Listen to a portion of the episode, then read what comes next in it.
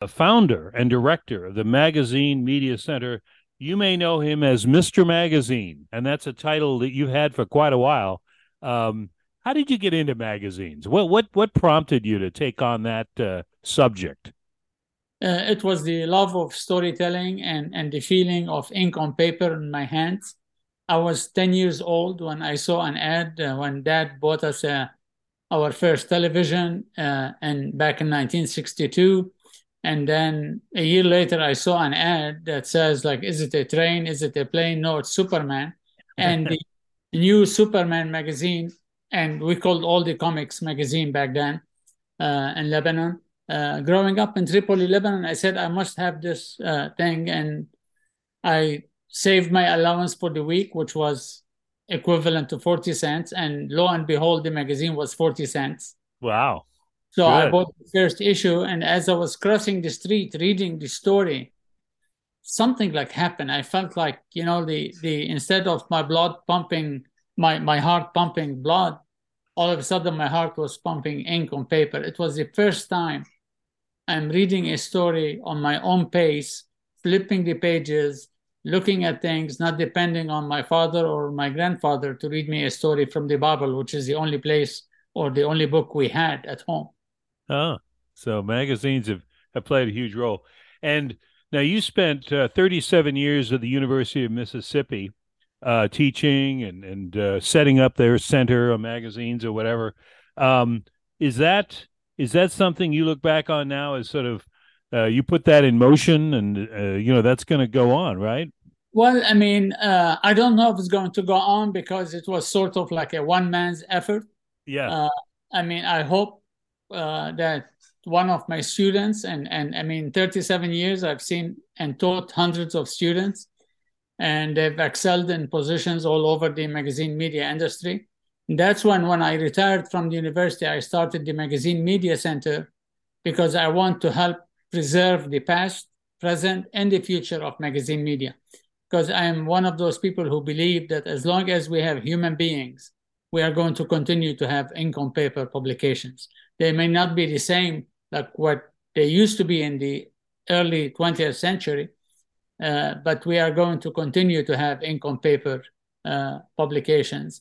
And uh, which, by the way, I mean, uh, I was uh, looking and, and at all my storage units, and I donated all my magazines to my alma mater, the University of Missouri in Columbia.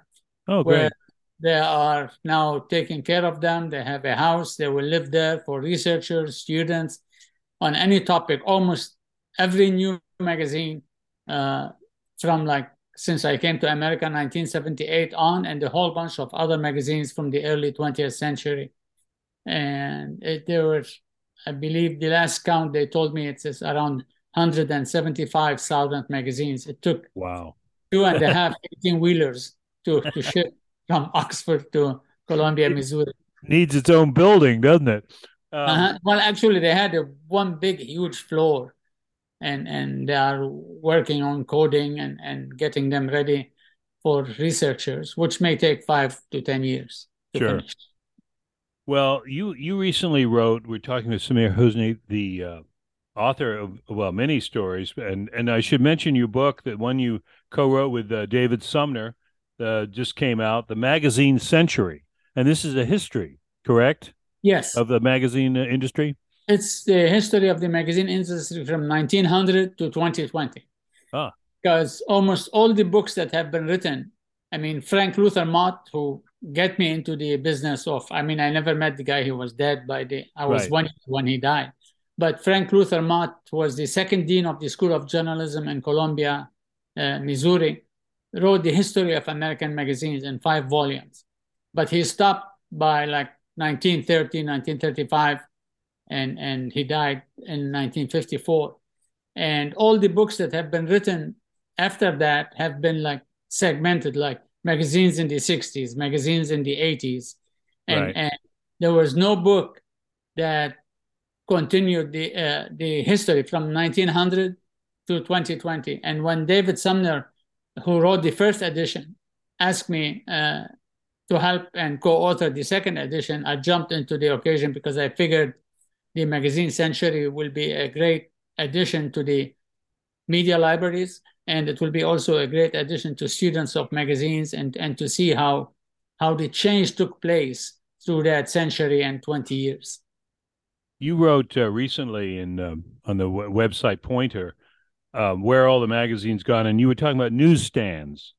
Uh, and I, I, think, if I recall the article, you said you had written the obit for newsstands, the old style newsstands in 2014, and we're talking about the ones that sell tobacco and cigars yeah. and things, and also magazines.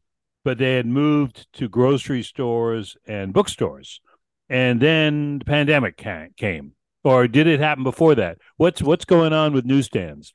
Well, I mean, it was happening before the pandemic. I mean, we are, for one, we are seeing the big change in the nature of magazines. I mean, magazines are no longer uh, a cheap thing to buy. I mean, it's not like one or two dollars and you buy mm-hmm. a magazine. The average right. cover price of a magazine now at like Barnes and Noble is eleven dollars. Wow! And eleven dollars is not uh, it's not cheap. So, mm-hmm. so we are looking now at magazines as a luxury item. I mean, the magazines that Henry Luce started as Time and Life back in the 20s and 30s of the previous century were referred to as mass magazines. I mean, let's price them at 10 cents so as many people can get the magazines as possible. While uh, even the National Enquirer today is $6, where it used to be for years for 25 cents. Right.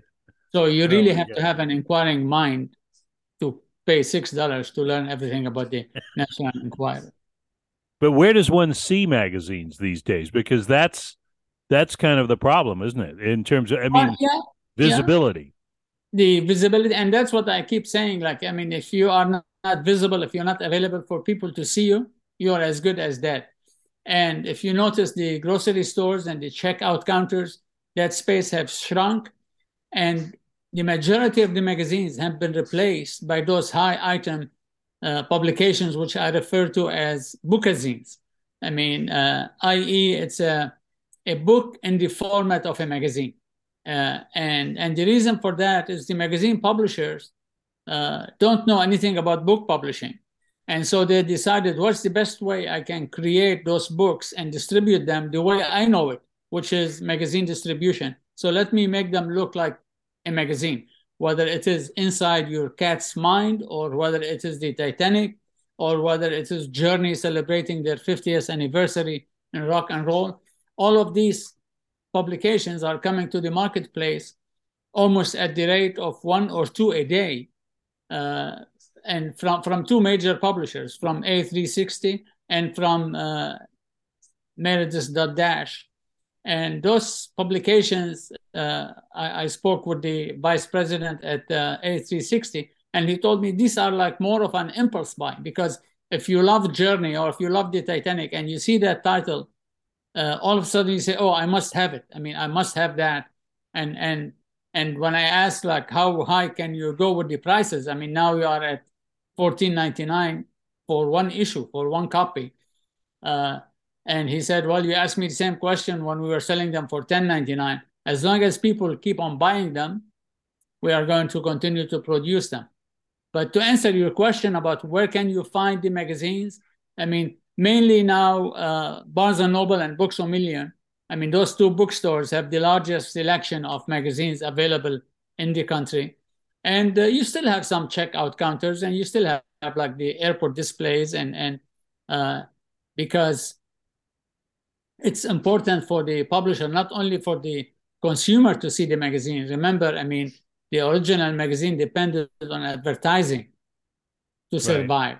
Right. right. So you need the advertisers to see that the magazine is still being published, the magazine is still being displayed. That's what I always said. I mean, whenever anybody says they are killing their print edition and they're only going digital, I say, well, I mean, uh, they are going into intensive care and very soon they are going to completely disappear. Because if you don't see it if you don't touch it uh, it does not exist. Out of, with, out of sight out of mind. Right. We're talking with samir husni the, uh, the founder and director of the magazine Me- uh, media center. Mr magazine is is his title. Uh, you know i'm wondering samir you know we've seen newspapers decline rapidly in in this century. Uh, magazines have their own probably course. Uh, you would say digital magazines are there success stories? Uh, digital magazines, or what? What is your thought there? Well, I mean, I do not consider a magazine digital. if it's not ink on paper. Okay. So, so I don't believe. I mean, I mean, you know, when when TV was invented, nobody called it radio with pictures. They came up with a television, their name for the for that platform. Digital is a wonderful platform. I mean, it it talks, it moves, it can show video, it can show sound, which print can never do. So why can't we come up with a new name for that? And and but the sad thing is, if anybody can show me, I mean, I'm I'm sure somebody will tell me, oh, we have a success story, whether it is U.S. News and World Report or. But take an example like Vice magazine. Vice was a very successful alternative magazine that was started in Canada and became such a big, huge success. And then they moved digital. And and uh, what happened last week? There was a lot of news that they are going to file for bankruptcy. I mean, still we are not benefiting from uh, what digital can offer us as magazine publishers. Uh, I was doing consulting in, in Madrid, in Spain, and the editor of Cosmopolitan there has on her desk, Samir says, if you can find the answer on Google, it does not need to be in the magazine. And that was the sad story in the newspapers. And I tried a lot doing consulting with newspapers and telling them, I mean, you cannot tell me what happened yesterday. I mean, the five W's and the H, the who, what, when, where, and how is too late to be in print. I mean, I'm seeing it as it happens. You have to become more of the what's in it for me. You have mm-hmm. to make your your daily newspapers look like a weekly magazine on a daily basis. Give me the analysis, the impact. But you know, uh, I, I, always said it. There was two people who would love to talk about change from now till eternity, but they will never change. Uh, journalists and university professors. what was the, you know we talked about the pandemic, uh, the impact there. I'm I'm just thinking, and and I, this is maybe a minor point, but I'd love to have your thought on it.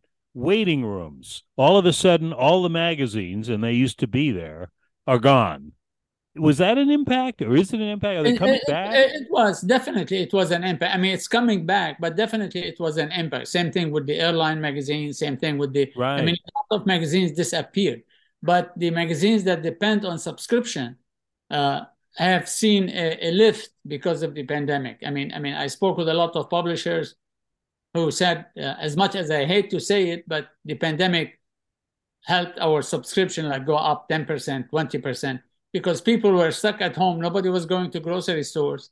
Right. everybody wanted the magazines, so they were subscribing to those magazines, and it right. was coming them. So there was a benefit there for some, I guess. Yeah, too. I mean, there, there, was a benefit for for the magazines that depended on subscription uh, as a source of revenue, and and as much as publishers hate to say that we benefited from the pandemic, uh, I tell them they can join the rest of the folks who benefited from the pandemic. yeah, there's a few there. Um, yeah. One of the points in your article uh, was that with this been a decline in the number of, and this probably isn't too surprising given what you've already said, but a decline in the number of new magazines, 535 in 96, which isn't all that long ago, although maybe it is for some people, and to only 74 last year. Is yeah. that a trend that we're going to see continue? Definitely, because again, because the changing nature of what a magazine is. I mean, where where the magazines used to publish, and because I don't count the magazines that are not published like four times or more a year, uh, to to stay with the United States Postal Service definition of a magazine. It's if it's a periodical, it has to be published four times a year. But on the other hand, we are seeing a lot of those bookazines, the one-time shot. I right. mean, if I show you the stacks, although I mean, I gave all my magazines to the University of Missouri. Uh, I still collect magazine. I still follow the industry, and I still try to keep up with all the the new edition. I mean, every now a new magazine comes along, and and and every now and then, uh, people uh, uh depend that they they need to do something different uh, in order to to charge much higher price. I mean, when you can get a magazine like Vogue for twelve dollars a year, while you are paying fifteen dollars for one issue of mindfulness or yeah. kindfulness. I mean, you you have you have to decide. I mean, am I going to depend on the consumer to pay the bill, or I'm going to depend on the advertiser to pay the bill? And advertisers now have way too many options, way too many. Uh, I mean, why would Ralph Lauren advertise in a magazine if they can send me an email with a coupon directly to me, knowing that I mean they know more about me than the yeah, magazine. Exactly, all the data. All the yeah. data they have, but the big difference is when you are in a magazine. I mean, it's the real estate. It's it's it, and that's the important point. That's why we are going to continue to have advertising, and we are going to continue to see stuff in magazines because it's you are entering to a subdivision, an upper class subdivision, a gated community, if you want to say. Mm-hmm. And all the ads are related to the content of the magazine. I mean, you are not going to find an ad for cat food in a magazine like Food and Wine. Right. But right. in the same token, but if you go on the internet or if you go on Facebook or any of the social media sites, I mean, the ads has nothing to do with the content. The ads right. are all directed to you. Right. So whatever my wife and I discussed last night, the ad is aimed at that discussion. I mean, they mm-hmm. listen to you, they hear you, uh, even if you are not on social media. Right. Uh, which is the scary part. Well, if you have a magazine and you are looking at the ad, it's part of that real estate. It's not like you're not putting a mobile home uh, next to a, a very nice luxury penthouse. what one of the things I, I would love to see, and maybe it's it's maybe you've seen it or maybe you know uh, how to do it, but a list of the great magazines because I know we know the titles, but it's very important sometimes to give the period. Uh, for instance, that Evening Post from whatever, 25 to 35, uh, Esquire from the 60s, or yeah. is there anything like that? I mean, because I know that's very subjective. That's why you uh, that's why you need the uh, magazine Century book published by Peter Lang uh, and and uh, you will get all that information. I mean, you you will read about the movers and shakers, uh, the groundbreakers. See, I divide magazines into three categories: the groundbreakers, that there was nothing like them before. For example, uh, the first gay magazine published in America uh, uh, was in California in 1953, called wow. One, and it was more of uh, a serious, I mean, it was not a sex magazine, it was a serious studies and articles about homosexuality. Mm-hmm. It came out, and, and very few people know about it. And you will find a chapter in the book about it, uh, or part of a chapter. Uh, you will read about a magazine called Quick. Uh, that was what I call the iPhone of the 50s. Quick was the very little size, like four by five, can fit in a person's shirt pocket or a woman's purse and was started by Flora Lewis, uh, by Flora Cowles, who is very well known for her role at Look magazine and at uh, uh, Flair magazine. Uh, but this little tiny digest size was more like, you know, everything you needed to know about the news of the week before. And there were actually more than 60 titles copied that magazine uh, after that, and and they were on every subject, every detail. And if you ask people, I mean, uh, even yesterday, the woman who's doing the appraisal for my magazines, uh, she said, those magazines disappeared from the marketplace. I mean, they don't exist. How did you get all of them, and how did you keep them? Again, I mean, that's the importance of the income paper. It's something that Google will not give you the answer. Google will answer what you asked Google to answer. But mm-hmm. how would you know about those pocket-sized magazines? Or like you said, did you know, for example, that the Saturday Evening Post is still being published? Mm-hmm. It's bi-monthly. Right. Uh, and and and so I mean, there's a lot of stuff that uh, all what people know about is like you know Time, Newsweek, uh, uh TV Guide, the the popular the popular titles that are out there. But TV yeah. Guide just launched a new magazine called Inside TV uh, or TV Insider, uh, which is a magazine about streaming. I mean, because the news in television is streaming, so everything uh, what's worth streaming uh, is now the the topic of that magazine. Well, when it comes to groundbreaking, Samir Husni, you are the the groundbreaker when it comes to magazines. Um, one last thing, Samir. Uh, you know what's what's on your to do list now? You've you've got the magazine uh, Century out there. You're working on the future of the, of the magazines, uh, along with the preserving the past. Uh, what's what's on your to do list? Well, I'm I'm working on a new book uh, called "The Magazines and I," which is really more like an autobiography. On, oh, great! Uh, people always are amazed, like, how did you get into this business? I mean, uh-huh. how did you become Mr. Magazine? How did you? And and when I tell people, I mean, it was not my idea to be called Mr. Magazine. It was one of my former students from 1986 who could not pronounce my name. So he started calling Mr. Magazine. And the end of the semester, he gave me a little desk plate that says Samir A. Husni, Mr. Magazine. And in 91, the New York Times did a profile on me and they sent a photographer who took the picture and that desk plate was on my desk. And so everybody started calling me Mr. Magazine. So I said, well, Mr. Magazine, let it be. And I trademarked that name.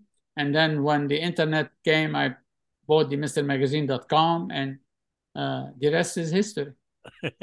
well, it's great history. And Samir, we'll get, we'll get, when that book's out, we'll get back to you. Okay. And uh, we'll do another installment. We thank you thank so much. Thank you, Steve. Have a great Take care day. now. uh-huh. Bye bye. Bye bye.